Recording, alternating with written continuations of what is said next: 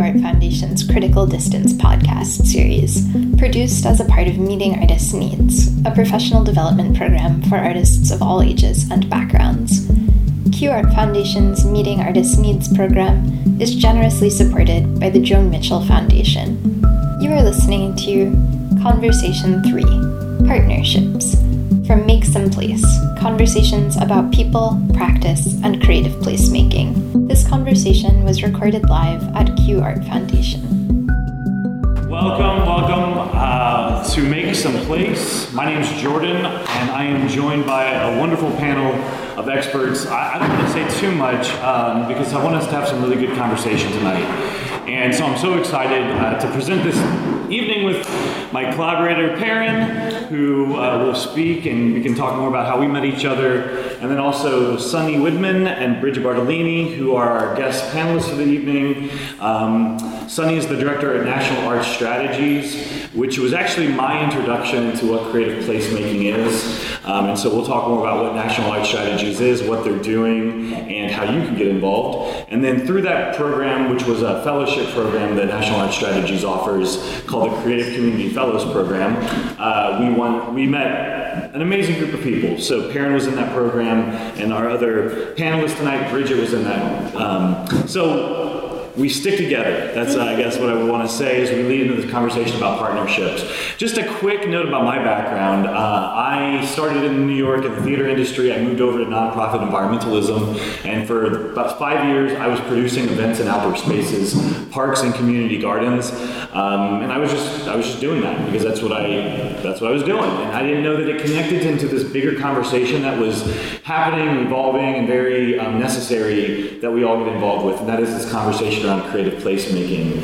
And we're going to talk a lot about what creative placemaking is, but really how partnerships can benefit creative placemaking. And so, how when we work together, we're able to better impact our communities. Um, so, I'm really excited by that. And Throughout the evening, there's going to be some setup interaction time, but if you have questions throughout the night, this is a very, very like informal evening. Um, we're, we're glad you're here and we want you to get all of your questions answered. So just raise your hand throughout the evening. We'll try to stop and, and make sure we're all on the same page and then keep moving along. So with that, I will again reintroduce my collaborator, Perrin.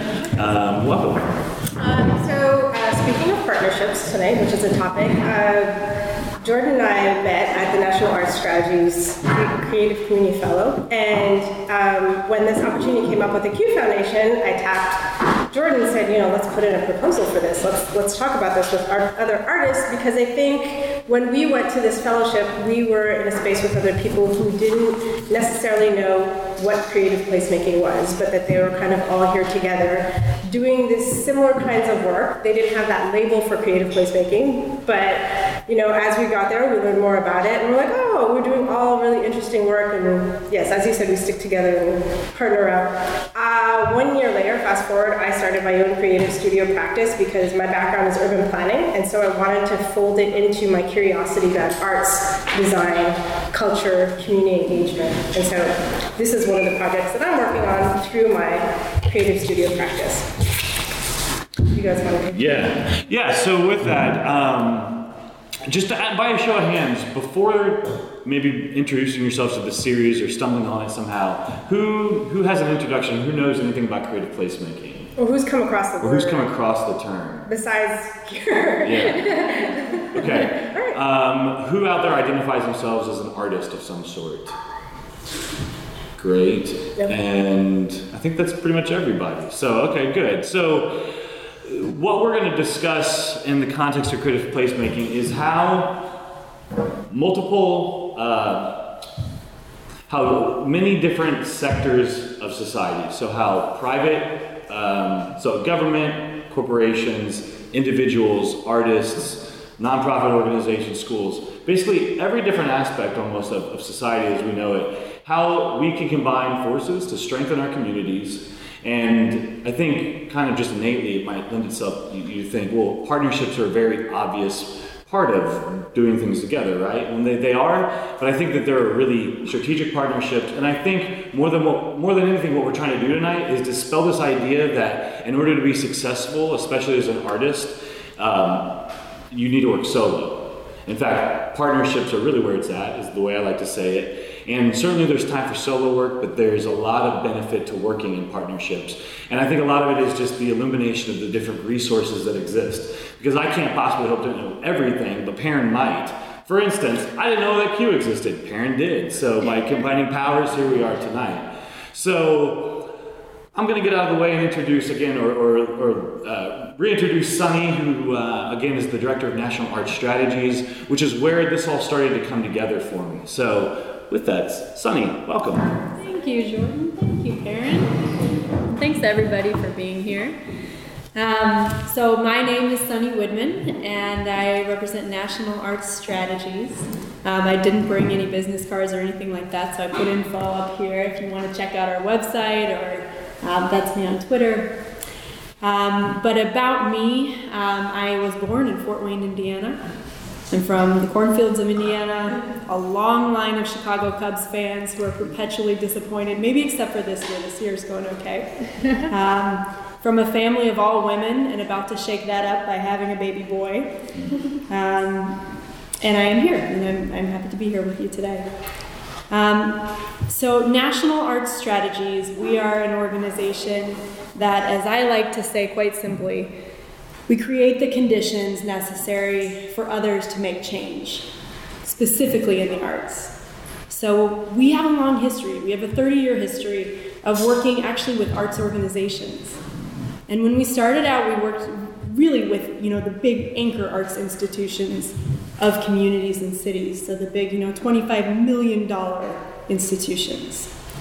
And we did that for a few years, and we realized you know that is our mandate we've kind of fulfilled that. They're doing fine. Um, and then we turned our attention to smaller and mid sized arts organizations to support those. And after that work, we had progressed in that. We decided, wow, you know, if we really want to look at moving the needle in society and supporting the arts, what's really exciting is happening on the margin, at the margins, not at the center. So it's happening with the entrepreneurs and the individual artists who are working to create change in their communities, not the really big multi million dollar arts institutions. And why is that? Well, entrepreneurs are more nimble. They often are more creative problem solving solvers. When we talk about creative placemaking, we're often looking at, you know, how do we drive a physical or social change in our community? And those who are operating as artists and entrepreneurs they're able to do that without you know dragging on a hundred year legacy that the institution carries with it. And so at NAS, we try to create the conditions necessary for these entrepreneurs and artists to create change.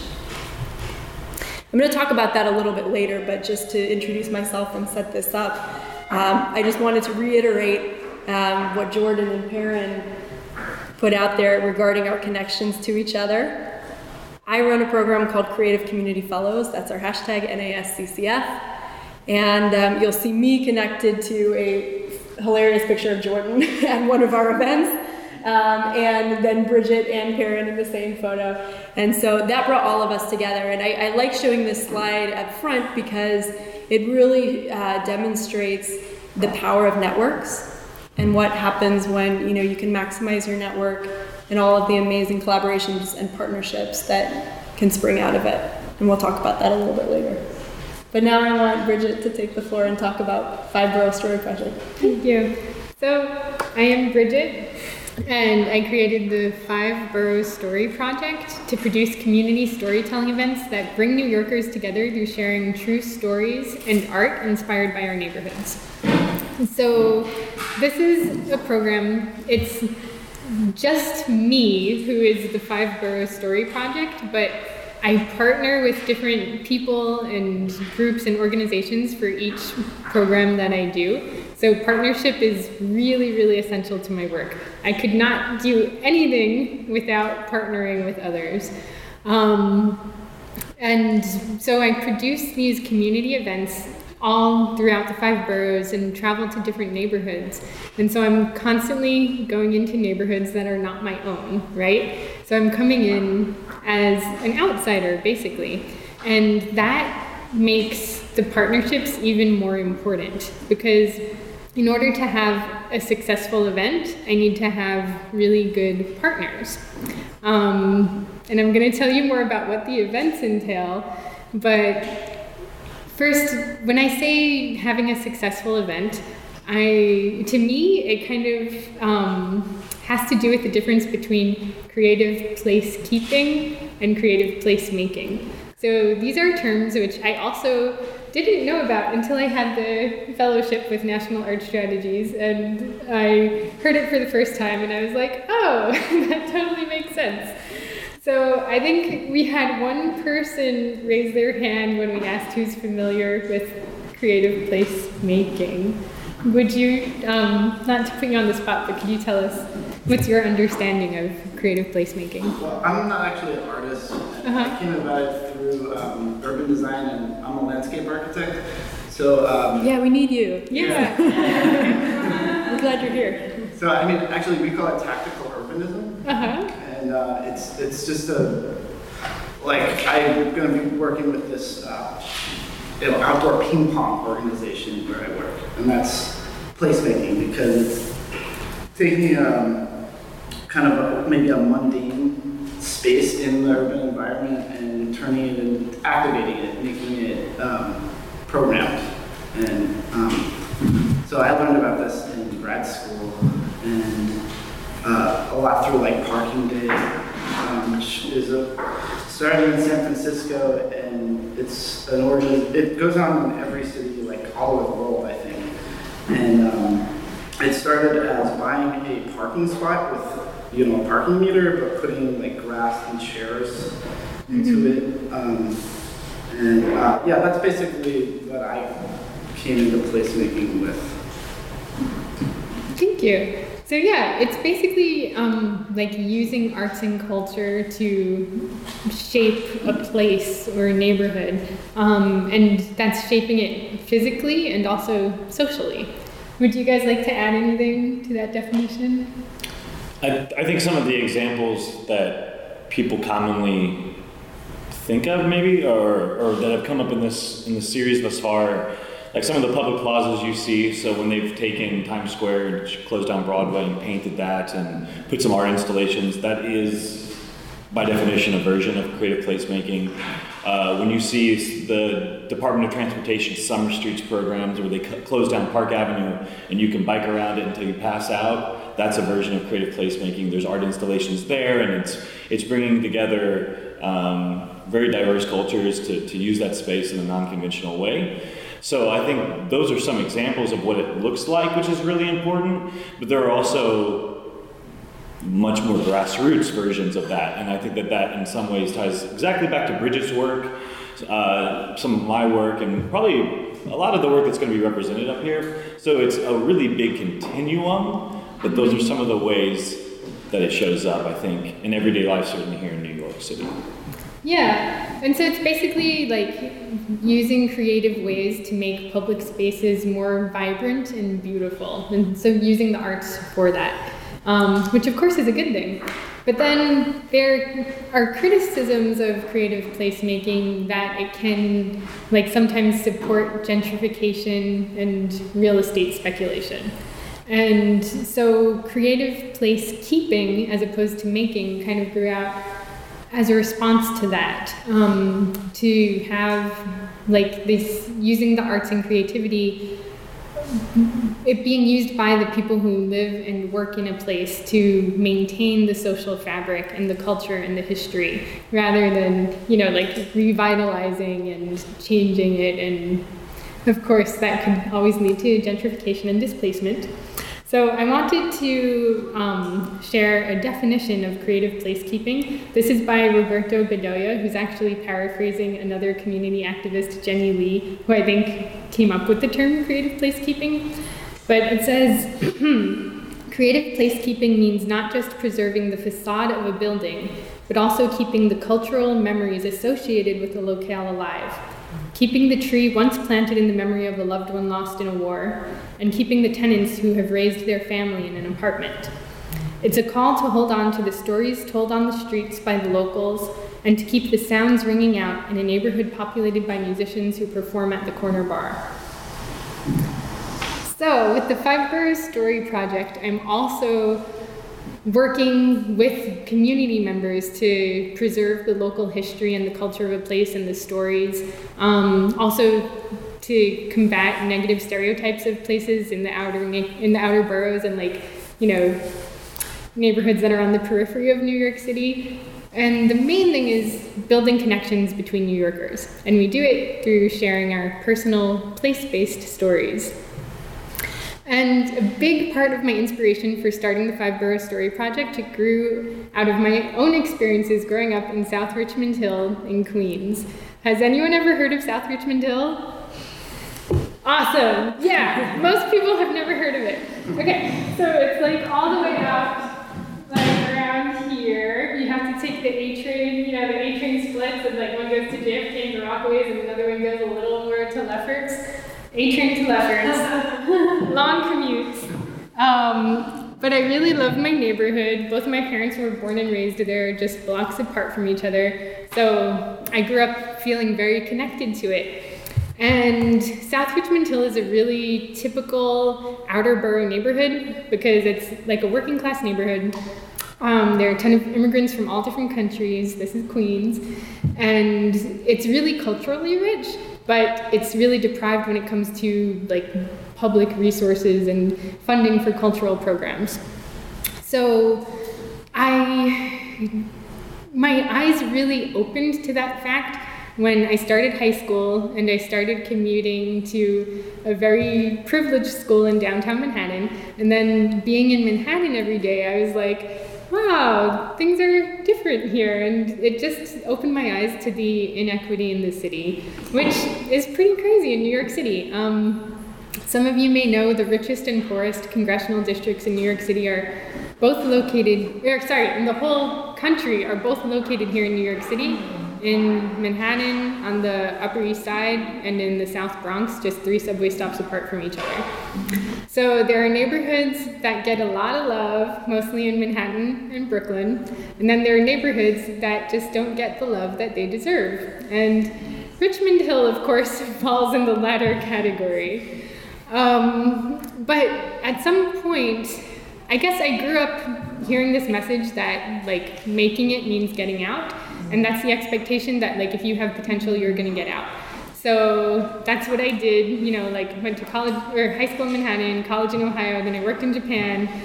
But i came back and i really felt like there's no place like home. There's no place i love as much as where i grew up and I just asked myself, what if we had more opportunities to appreciate and build on the culture that's in neighborhoods like Richmond Hill instead of feeling like we have to jump ship? And so I started the Five Borough Story Project to create more opportunities to do that. So, what happens at Five Borough Story Project events? Um, each event is really unique and they happen in places as different as like bars, cultural centers, libraries, on the streets. But all the events basically have four things in common.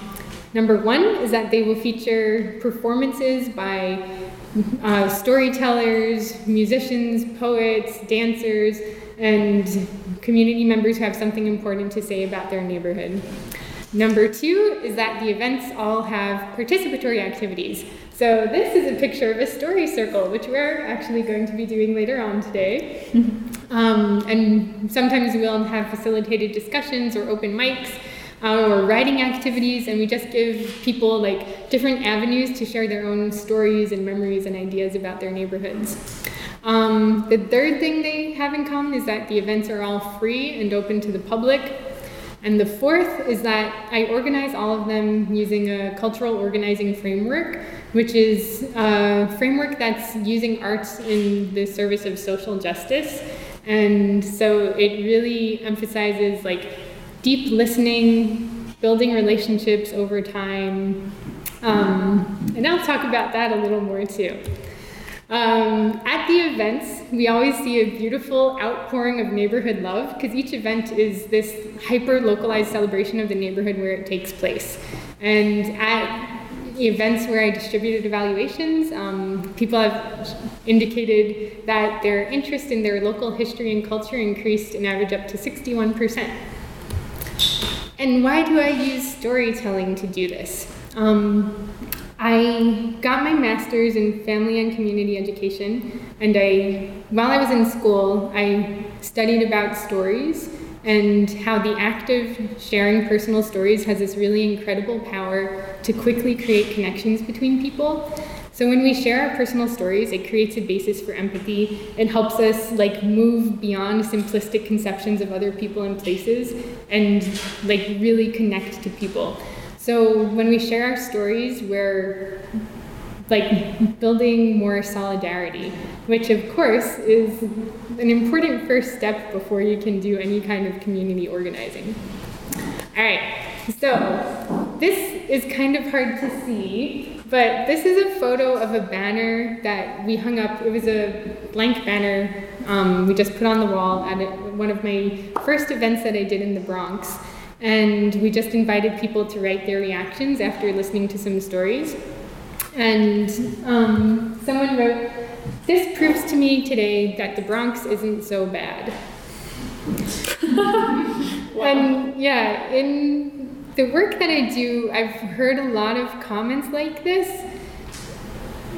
that just show how impactful it can be to have a space to share like true honest stories. So the stories aren't all you know about the good things and like painting a rosy picture. You know they're like real stories which can sometimes be ugly but it's done in a way that's like really celebratory and people have said things to me like at an event in Staten Island, we may be a garbage dump, but we're a dump with culture. um, like, this shows me that we're not this backwards place people like to think we are. So these comments show like how sharing stories can be really therapeutic and how it can also take some of the negative stereotypes because there are so many neighborhoods and entire boroughs that have negative stereotypes associated with them and it can change the narrative and replace those stereotypes with a sense of pride. I also think it's really important to know about the past of our city because in New York City, there's just this incredible propensity for change. Things are changing so quickly. And if you don't have like a grandma who grew up here and is telling you stories about it, like, how are you gonna know? So I love to have elders telling stories about like the way things used to be. And at the events, I also like to ask people about what we would like to see preserved from the past and what we want to see changed. And when we hear these stories of the past, it will illustrate alternatives to way that to the way things are now, and it'll also help us imagine new alternatives. So it can help unleash our imaginations and think about a better future, the future that we want to see. So the storytellers are super important, of course, for the events. And the storytellers are as diverse as the city and the neighborhoods. Um, in this picture, there's Fran Golden, who's she was 91 years old when we did that event last year, and Zipporah Gatling was 18 years old. So they're all different ages and backgrounds. But when I do Five Borough Story Project events, each event like entails so many partnerships. There's like a partnership with the venue that's hosting it. We always do the events with a venue that is going to host it for free and like sometimes provide a stipend. Um, so they're one partner. We have partners in the community who are going to help like get the word out and promote the events, and uh, partners who might supply funding. And then the storytellers themselves are the most important partners. Um, I usually spend months planning one event, and the storytellers, we will like have multiple meetings, like talk over ideas. I'll listen to lots of their stories about their neighborhood, and we'll brainstorm together. Like the storytellers in an event will make friends with each other. I'll make friends with them. so it's like partnerships that often lead to friendships. Um, And it's very rewarding. But I wanted to talk also about this idea of entering, building, and exiting community. And as I mentioned, when I'm going into neighborhoods that are outside of Richmond Hill, I'm really mindful of the fact that like I'm coming into a place that is not my home. And that's another thing about like thinking about that is also essential to like building trust with the storytellers who I work with. And yeah, just being mindful of how we're different and also what we have in common. So I was introduced to this idea through a fellowship that I had with the Laundromat Project, which is an awesome organization that I would be happy to tell anyone about. They support socially engaged artists.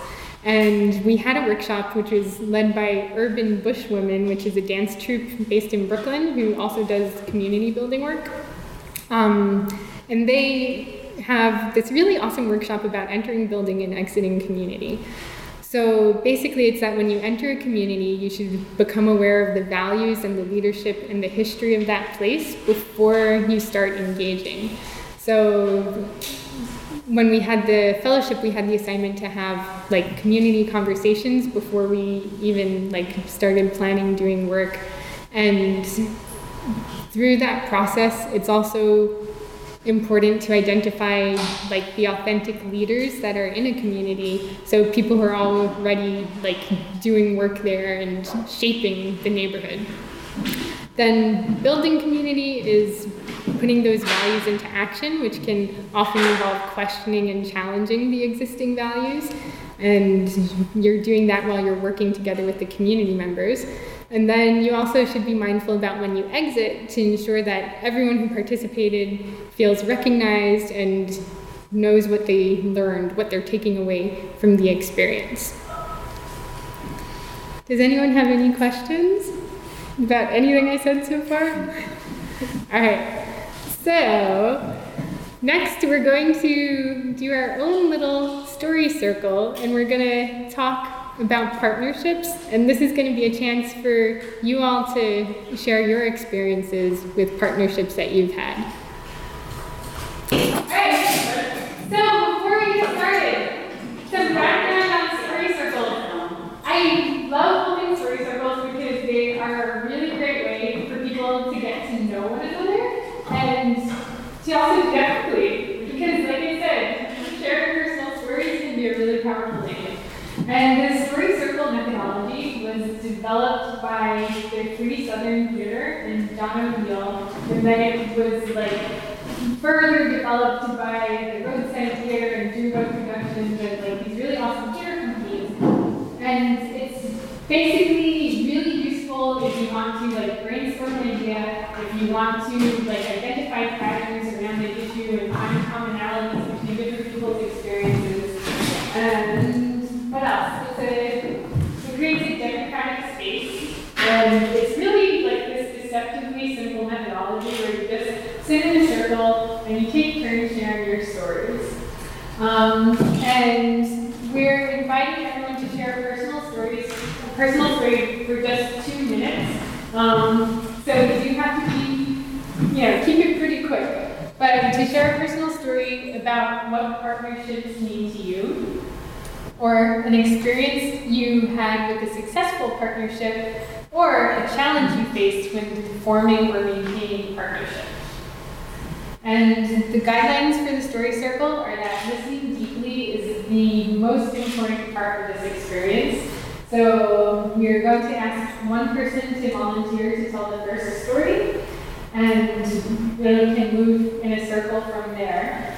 But as you're listening to the stories, don't worry about what story you're going to tell. You don't have to have a beautifully crafted story. and You can just let it arise naturally from listening to the stories of others. Um, the second guideline is that everyone's a participant. So we'll take turns sharing stories, move in a circle. If you are not quite prepared when your turn comes around, you can pass, but just know that your turn will come around again at the end. If you still like really don't feel like sharing a story, you don't have to, but I'm sure that as you listen to others, the story will come up.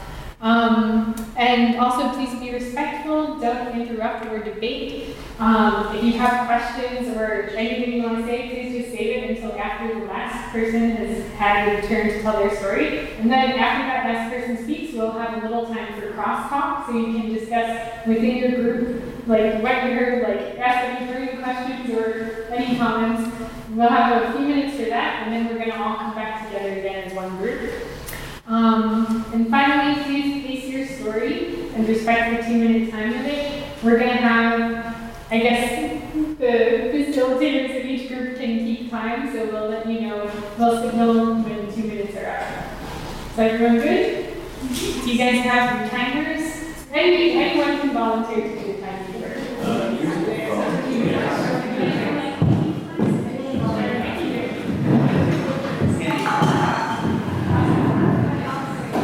Yeah, yeah, yeah. So we want to just take a couple of minutes just to hear some feedback from you all. What was that experience like? Were there any common themes that you kept hearing come up? Any any takeaways that stand out to you?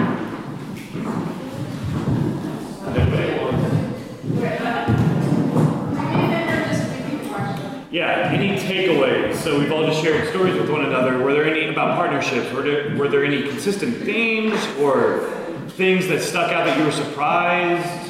Um, I will say for our circle, um, I think one of the things we noticed, we initially started with like negative stories about challenges and partnerships. Um, we, some of the takeaways were, um, expectations and communication. And the, I would say, maybe another third one is we, we talked a little bit about your like going into it, entering, building, and exiting, and how that can be certainly very tricky when you have a minimal amount of time to do what it is Yeah. you're doing. And how you build up that trust and rapport with people, it's like, next day they're gonna move on. kind. So I think those are some of the uh, things. That is a challenge. In my group, we talked about, well, we shared stories about like successes and failures, um, and about lessons that we learned. And at the end, we were talking about like having transactional partnerships and like working for someone versus working with someone, and how yeah, those transactional partnerships are like not so fulfilling.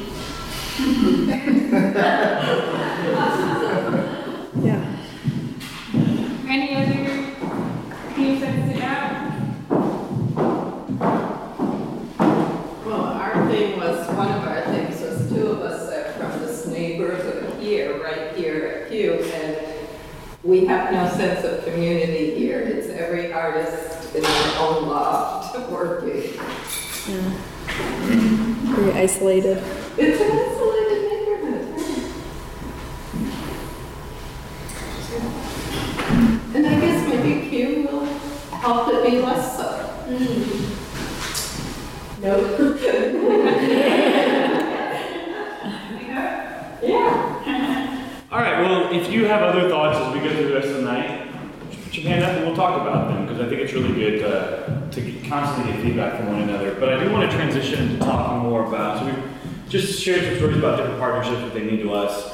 I think um, such an important part of partnerships is that there needs to be somebody who recognizes that these connections need to be made and that there are a variety of resources that are out there. And it's sometimes I just don't know you exist, so I can't possibly partner with you. And so then in comes National Arts Strategies this incredible conduit who they've been around for 20 years? 30 years. 33 now. 33 Yeah. years now. So they've been making connections and making partnerships a very uh, integral part of their work for 33 years. And we're really, again, so delighted to have Sunny here from that uh, from National Arts Strategies, who is the director of the program, which many of us have connected through. And uh, with that, Sunny, I'm going to get out of the way and let you take it from there. Cool, thanks, Jordan. Yeah, so we mentioned National Arts Strategies at the beginning of uh, the program and also this Creative Com- Community Fellows program that so many of us are connected to. Also, Joe, who's, who's in here. Um, So I wanted to tell you first a little bit about that and why we created this program and how partnerships fit into our work with that and also just all of the things we do at NAS. So, Creative Community Fellows, as I mentioned before, is a program for artists and entrepreneurs, or artists slash entrepreneurs, um, who are trying to drive a physical or social change in their community. And it doesn't have to be for people who first and foremost describe themselves as artists. So we have people in the group who their background, their training, a lot of their work experience, and maybe how they decide to label themselves might be in urban planning or design um, or community organizing. That's, that's my background. Um, or arts administration, it's Jordan's. Um, so people come from all different fields. We have a woman right now in the program who's an architect, actually two architects. Um, so it's not a program specifically for people who say, you know, I just do studio art, that's all I do. Um, it brings together people who have all sorts of backgrounds and share this common goal of transforming their neighborhoods or contributing to healthy neighborhoods through arts and culture. And the reason that we define it that way and what I think is really unique about the program and different than a lot of other, you know, artist training or artist retreats is because in doing that kind of work, as all of you have brought up in your individual conversations, and as Bridget's brought up in her presentation, you really need um, all different kinds of players with all different kinds of connections to come together to make some of these projects work. So if you're trying to do, you know, ping pong um, installations, somewhere publicly, you're probably going to need somebody who knows a lot about zoning permits. You're probably going to need some artists to make it really amazing. You're probably going to need some folks with knowledge of community organizing so that you can, you know, get people in the neighborhood to talk to you about what they see as the community assets and how you can play upon those to make your dreams a reality um, and, and make their dreams a reality as well. So all of those people are really, really, you know, an important part of the process. I can speak to one of the um, architects that I mentioned uh, that's in the program right now. Her name is Bucky Willis. She lives in Detroit.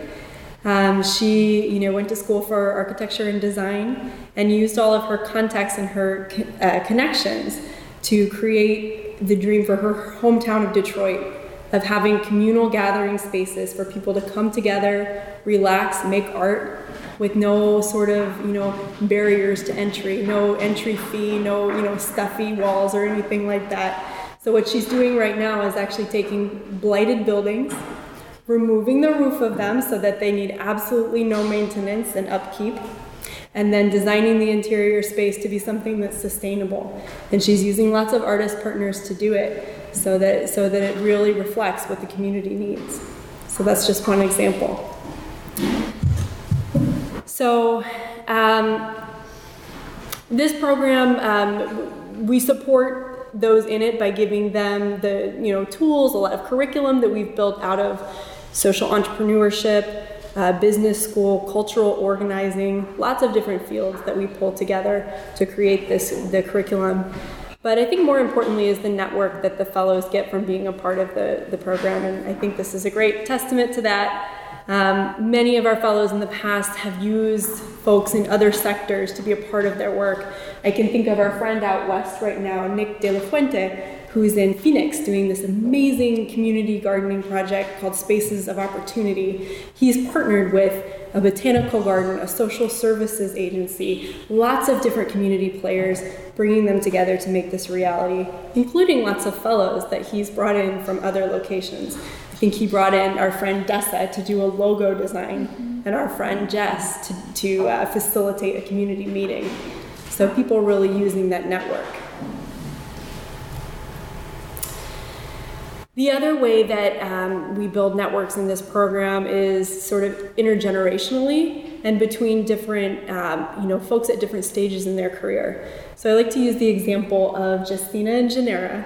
Janera was what we call a mentor in our program, but if any of you have a better label for that, I would love to hear it because mentor is not the right word for the relationship we set up. Um, I guess dual directional mentoring is the best thing I can think of. Um, and as a testament to that, Justina was a participant in the program. Uh, Janera was what we call a mentor. And uh, one day, you know, Justina flew to Pittsburgh to hang out with Janera for a day and shadow her, go around her work um, at the Kelly Strayhorn Theater, where she's the executive director. And um, I called up Janera a couple days later and just said, well, how did it go with Justina? Tell me about what you learned, um, or, or, or, you know, what did, what did you teach her? What did you show her? And and um, Janera said, well, you should really be asking me about what I learned from Justina. And wow, that taught me a big lesson. That you know, we all have so much to learn from people in different generations, um, other sectors, and at different stages in our career. So I think some of the folks actually who are represented in this queue. Um, Make Some Place series are men- mentors in the program. We're having Javier next week.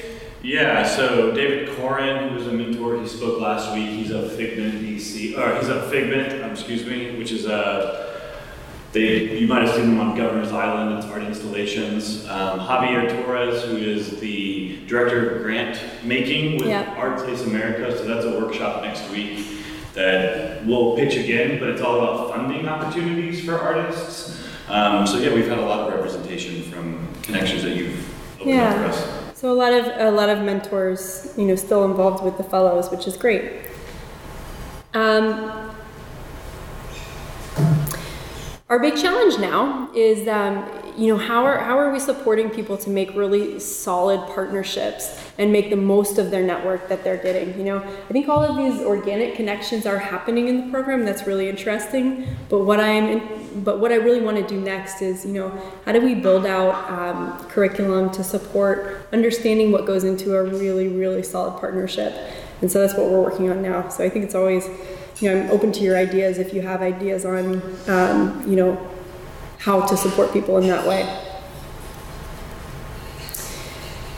Um, we practice what we preach at NAS. Almost all of our work is done through partnerships as well. And I think this is the part we'll, we'll kind of get into, you know, what are the challenges? What are the advantages of working in, in a partnership? Um, these are just, you know, some of the folks we work with. Um, you may you know little about my organization so you may not assume but compared to almost everybody on this list actually everybody on this list we're really the little guy in the partnership. We really are. And so i often hear from artists that you know in, in partnership with an organization they feel like they are the little guy. So i'm setting this up to say that i can relate. Um, i know what it's like to have you know a you know a behemoth um, an organization with a lot of power um, in the relationship and you know to have to hold your own against that is really tough i don't know if you've ever encountered that in your work Can I ask a question? mm-hmm. Um, what do they, I guess, connecting to you, what do these institutions as a partnership, are they, what are they, what are they getting from this partnership with you? Seeing as Yeah. you consider yourself a little guy versus, I'm good. That's a really great question. Yeah. So it's interesting. A lot of these are educational institutions, and for them, some of it is um, intellectual um, curiosity. You know, if you're the Ross School of Business at University of Michigan, you work mostly with you know foreign banks and automobile manufacturers and the people who run those organizations. So it's a lot of it is, you know, wow, that's that's really interesting to see how the frameworks that we teach can be applied to the cultural sector and how we can make change in our world that way. So some of it is, is sort of a passion that some of those faculty members have towards the arts and improving communities. Um, and I think also the curiosity of, you know, wow, these, these people are engaging in a very different way than the folks we usually work with. So I think that's part of it. Yeah. That's helpful. Um, but yeah, it's, it's tough then to, to be the little guy because you certainly, um, in some ways, have a lot more at stake um, if something fails.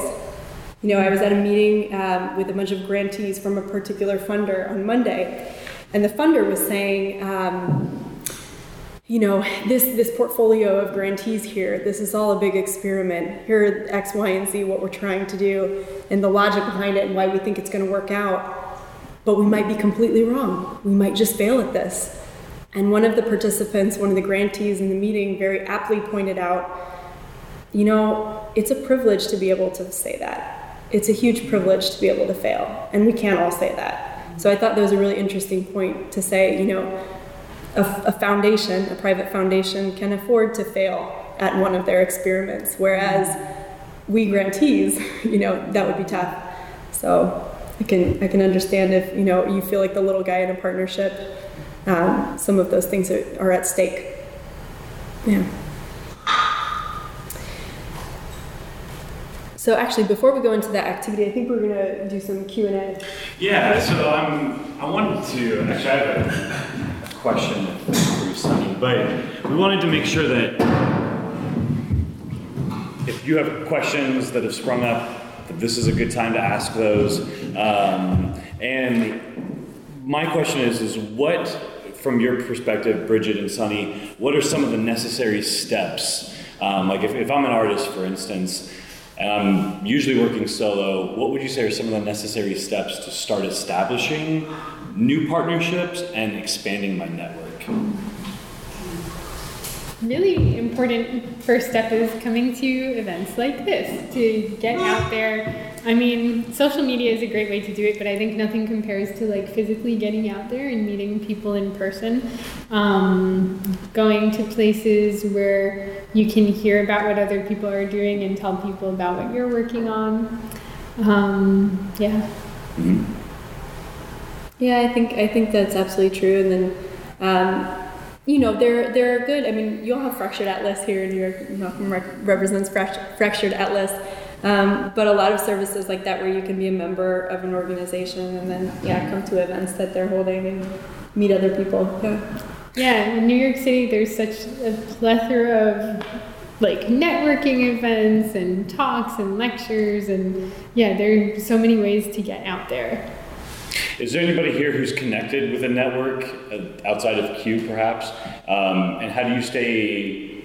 How do you stay connected? What are the sites that you go to? You know, Meetup.com was one that was, I think, still is very popular, but it's a great place to find other groups of people who are interested in things. Everything from photography to nature walks to art. I mean, I think everybody's represented in there, and it's a great place that you can just start. Like that's one I'm asked about a lot. Also, volunteering. Um, more and more people I know are like, I want to get involved with a cause. Like, what do I even do to start with that?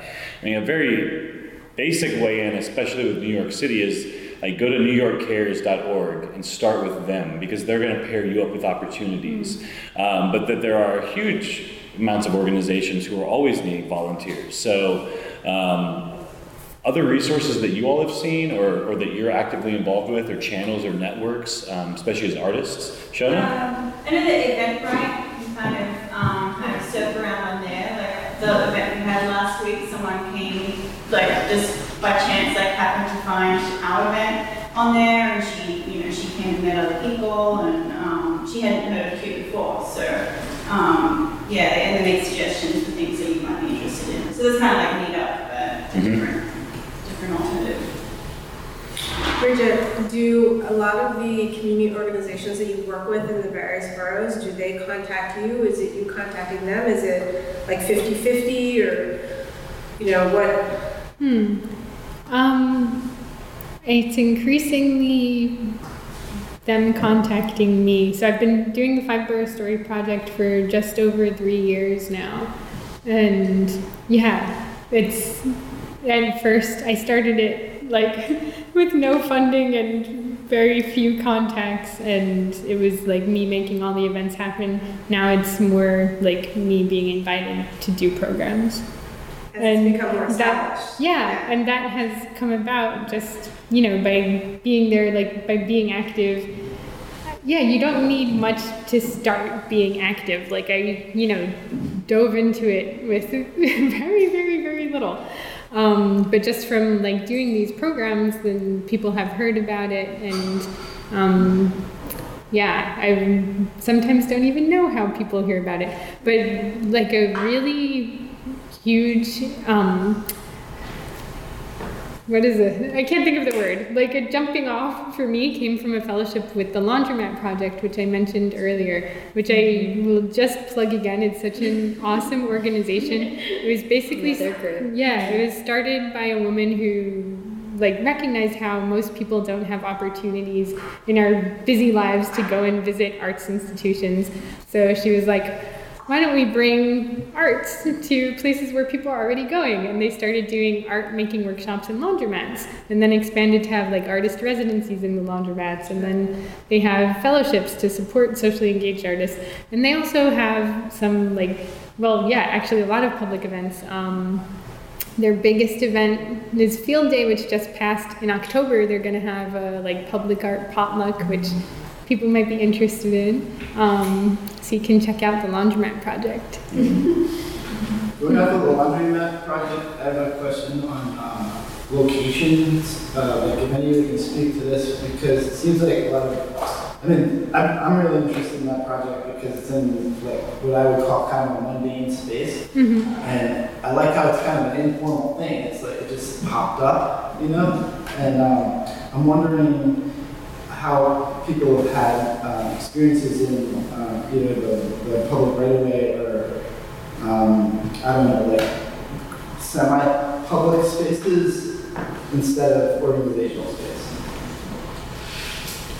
I'm gonna come sit here because I'm.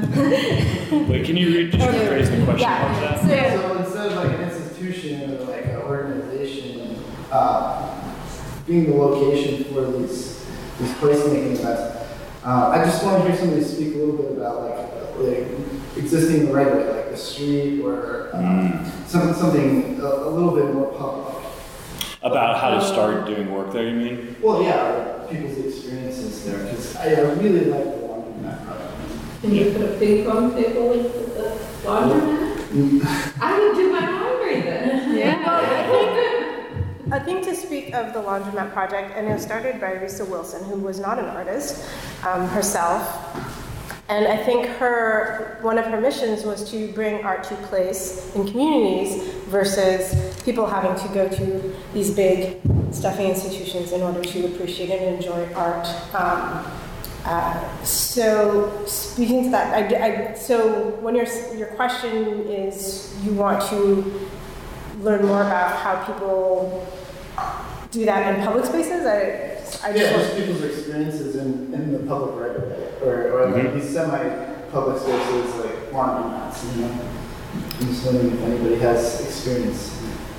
Yeah, so I've actually done a lot of work in, in right. public spaces. Um, so a specific example, is, uh, I worked with the Astoria Park Alliance, which is a Friends of the Park group out in Astoria, and in conjunction with the Department of Transportation Summer Streets, we hold a big festival every year called uh, Shore Fest. And basically we close down about a quarter mile stretch of road and have pop up arts and culture, uh, health and wellness, kind of the variety. And I would say, at least at, up to this point in my career, it kind of taps into every level of different like partnership I could think of, or the different sectors. Um, it takes a lot of coordination. That's my experience. It takes a heck of a lot of coordination, and I think somewhat of a, a thick skin because you're often told no. Um, Because you're often told why things can't work, and so it takes a really persistent attitude to look through that and find the ways that it can work, um, and and how you know and you're constantly compromising, I would say. I think it's well worth it because there is so much shared public space that goes unused, like that, that pursuit is a very honorable and worthwhile one, but it comes with a lot of headache and um, it comes with a lot of reward because then people are like, whoa, I'm in this stretch of street that I thought I could never be in because it's always so overpopulated by cars or whatever it might be. So um, it's, it's really gratifying to be able to take something that otherwise is used for you know a very different purpose and, and bring it back to the people, I guess, for lack of a better way to say it. Um, but it takes a lot of the coordination. Night Market? Yeah, absolutely. I think there's definitely opportunities there. Yeah. Yeah, definitely. Does it sometimes even beg the question though, like, do people want to know why you're doing it? I think people often want to know why. Um, uh, yeah, and that's that is an evolving answer to that question. Like we were just talking about this a little bit in our small group or in our story story circle. Like keeping the work that you do authentic and keeping it like true to a purpose that I can sleep like with myself at night knowing like that's why I'm doing it. So let me explain a little more, which is like I could take a, a stretch of road and do a pop up beer garden, and that would be entertaining, and that would bring in a group, and and that might even like connect with somebody that like has like a, a reaction to it, and that changes their life. Um, the work I prefer to do is much more about like no pop-up beer gardens necessarily. Let's do like some beautification efforts. Let's do some volunteer work. Let's connect with the kids and get their like let's earn their trust and so that they like bring their parents back. And like it's a very grassroots slow churn process that involves me figuring out like all the churches all the community resource groups. Um, but that's like that's what I love to do, and so I, that, that is my version of authentic creative placemaking or bringing space back to people. And um, to me, it doesn't feel burdensome because I enjoy the connections that come to take that, that it requires to to make that kind of um, social interaction and, and community buy-in possible. Um, I just think it's more fun when we get to do it together. So uh, yeah. Joe? So I'm curious um, about because so much of partnership is alignment of values. Has there ever been a time when the values didn't line up, and how did you all handle a potential partnership that could have been great, but due to values turned out to be not so great? How have you all handled that? I bowed out and walked away. to be very honest, I was working on um, a park project, and you know, I had an idea of let's bring this community that was, you know, being rapidly gentrified. So there's this element of trust. The one, I do not live in the neighborhood, so I don't have that like you're not anchored here in any kind of way. You don't necessarily belong here. Um, and working with a person who had a very different vision of what this park should manifest as. Um, his was a lot about beautification, a lot about bringing in performances, um, in my opinion. And I felt that mine was more about community building through artistic and cultural events and programs. And I'm sure there was going to be an alignment at some point, but at some point I also had to decide is this partnership going to really work for me? Do I have the time to invest in it? How how I'm very passionate about it, but at some point I'm just like turning my wheels, and I haven't built up the maybe perhaps a knowledge base of how to get in there and work this better. Like there was at one point like the freedom, like go do whatever you want to do, go do your art stuff, and it's like no, like I I need more engagement with more partnership with you in order to do that. And he was just like, no, no, like, let's just do arts and crafts and that works, kind of thing. There, um, so at some point, I just had to tell myself, like, you know, this is just not going to work out for both of you. Mm-hmm. And yes, it could have been a possibly wonderful partnership, but I don't think I was the right fit for that partnership in order to bring about that vision. Yeah, I, I learned the importance of talking about values up front um, the hard way because I didn't in one case. Um, and luckily, we were able to, you know, salvage the relationship. But it, and luckily, it turned out we all we had really similar values. We just hadn't established that. We hadn't taken the time to sit down and talk about our hopes and our dreams for this work before we dove into like doing a grant application. Um, because sometimes you know you're on a deadline, and that's you think that's the most important thing. But you know, the most important thing is establishing that up front. I guarantee it saves so much time later um, to just establish up front. You know, how how are we rooted in this work? Um, what are our values for going forward, and what are our boundaries in terms of what we will and will not do? Um, so yeah, I mean, you clearly, you know, you you know that already, but I had to learn that the hard way. Yeah. yeah. Yeah, when I started, I think um, I had a really hard time saying no. And when someone invited me to collaborate on something, I would like always say yes. Um, and one time I said yes to, I was invited by this curator who um, was, yeah, doing a series of programs in this empty space in the South Bronx. And um, then I learned more about the program that she was working with and how that organization kind of had a problematic relationship where they did another uh, event in an empty space in South Bronx and like invited all these real estate developers. And yeah, it's like that's the event that I was doing was, you know, that resisting displacement in the Bronx. And I was like, oh, this is like totally not a good fit for a partnership. And that was the first time actually that like I agreed to do something and then like backed out of it. And it was mm-hmm. really agonizing for me, even though like the it was clear that like that was the right thing for me to do, but it was still just so hard to say no. But I think that's something that I'm getting better at doing. Are there other questions? Okay. Bring those up. Um, we're going to close out with an activity that I think is particularly important, and especially as we talk about partnerships. I'm, I'm going to ask Sunny to introduce that. Um, I want to quickly plug because as we taper out of this activity, I suspect people will start to need to go. So thank you again for being here. Um, thank you for being involved in the conversation. Thank you to our incredible hosts and uh, sponsors of this uh, series, the QR Foundation. Shona is in the back from Q. She'll tell you everything. And Eva. Um, we have, so this is three out of five tonight. The next two workshops. So next week we'll be at the Bronx Museum of the Arts and we'll be talking about funding.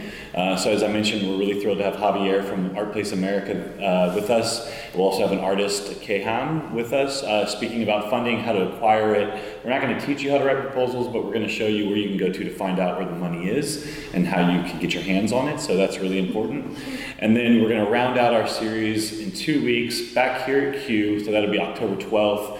Talking, it's the series or the workshop is called the Measuring Stick, but it's all about program evaluation and uh, metrics. And if that scares you because it's a big word, don't be. Because what we're going to do in that workshop is talk about very tangible ways that we can look at our work, make sure that it's kind of got a focus, an objective that we're working towards that, and how that information ends up becoming really, really important when you look to funding and all the different pieces of producing producing art. So definitely come back for those, please. And with that, Sunny, give us the luck circle. The luck circle. All right. So, you know, we, we talked about earlier how are the ways you can actually meet people that you might go into partnership with and, and expand your network. And we said, yeah, one of those ways is to come to events like this, but that's not going to happen if you just, you know, sit in your chairs and listen to us talk, which is why we wanted to make this particularly interactive and um, included these activities.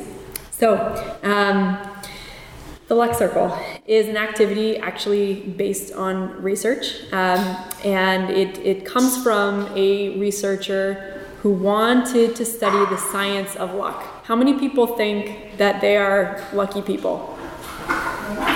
Consider yourselves lucky. Okay.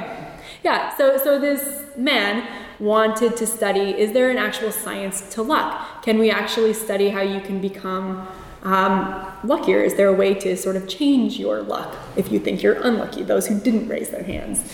And so basically, what it boiled down to in a nutshell is this researcher found that there are three things, there are three factors that make those people, you know, who raise their hands, those lucky people, um, always having these really um, great encounters. And those three things are the first is perspective. Right, so so perspective, you know, how you look at a situation that you came into um, into contact with. So maybe um, it just so happens that like twice in the same day, you in particular went into a bank and you know there there was a bank robber there and you know two different people in that situation that had that weird encounter twice in a day might go home to their families and one person might say man you know i'm so unlucky. This is happening to me twice in a day this i'm the least lucky person in the world. And somebody else might say wow i am so lucky. I'm alive. You know nothing happened. Um, so its perspective is the first. The second is the use of weak ties. And so that means that when you're looking for something new, when you need something, a resource or support or a connection, you have a network that is not just the same five people that you look to all of the time. Because all of the same ideas and resources and contacts kind of flow the same between those five people. So the more you can expand your network and are okay with calling up, hey, you know, I haven't talked to you in five years, but but you know, we had a really good connection at one point, and I was wondering if you could help me with something I'm working on. So lucky people tend to use those types of weak connections. And the third is that they ask. So lucky people will put what they need out into the universe. And that's exactly what we're going to do tonight. We're going to actually use our new, newly found weak ties within this network, each other, folks we didn't really know very well, and um, make asks, make re- requests of each other. Um, so this is basically how it goes. We'll go back into the groups um, that you were just in to do the story circle, and I'd like everybody, you know, as as you're moving there, to think of and maybe write down one or two personal or professional requests you would like to make. And this can be anything, really. Like I've done this with groups, and at one group that we, we had, um, someone their request was they were looking for a, a new wrinkle cream. Fine, it's and everything is allowed. But but what was so exciting was everybody in the group was like so energized by, by that request. You know, one of one of the you know other men in the group was like, oh, you have to try this, and someone was like, well, you know, what kind are, are they like here or here? Or, you know, what kind of so so everybody was really like propelled to help them with this request. Okay, so it can be that kind of an ask. It can be um, something, you know, I'm looking for um, a graphic designer for my project. The more specific about it, the better responses you'll get. So if you're looking for a graphic designer, does it need to be somebody who works pro bono? Do they have to be in the city? You, are you cool working with a student who's learning? Or, you know, what are the specifics around your ask? So those are some things to think about when you're writing them down. Then when you're in your group, um, one by one, we're gonna make our requests to the circle. So I might say, you know, hey, my, my wonderful group of four over here, um, I'm going on vacation next month to Italy and I'm looking for somebody who might let me like crash in their place in Rome. Do you know anybody? And you know, a couple of my group mates might think, "Oh gosh, I don't know anybody who can help with this." But if you can really, everybody try to at least think of one even loose connection that will be helpful for this person. It will really be supportive. So maybe my group might, might say, "You know, I really don't know, but I have a friend who's a travel blogger and will probably, you know, have some ideas. So I'll set you in, in touch with her." Um, so that's you know basically how this flows. Everybody makes a request, and each time a request is given to the circle, everybody else tries to at least surface one kind of idea. Does that make sense? Any questions? okay. I would like to say I came to the first conversation in the Make Some Place series, and um, when we were doing a Q&A, there was a woman in the audience who said she's an artist and she has kind of been like doing this guerrilla project where she is putting art in parks and like she's putting things on statues that are in parks and she's like, but I really want to know how I can like do this on like officially instead of like sneaking in and like doing it when no one's looking. And then a woman in the audience was like, "Oh, I work for the Parks Department, so let's talk." and I was like, "Oh, it's so beautiful. You never know until you ask." So let's tap into the resources and knowledge that exist in this room. Let's do it.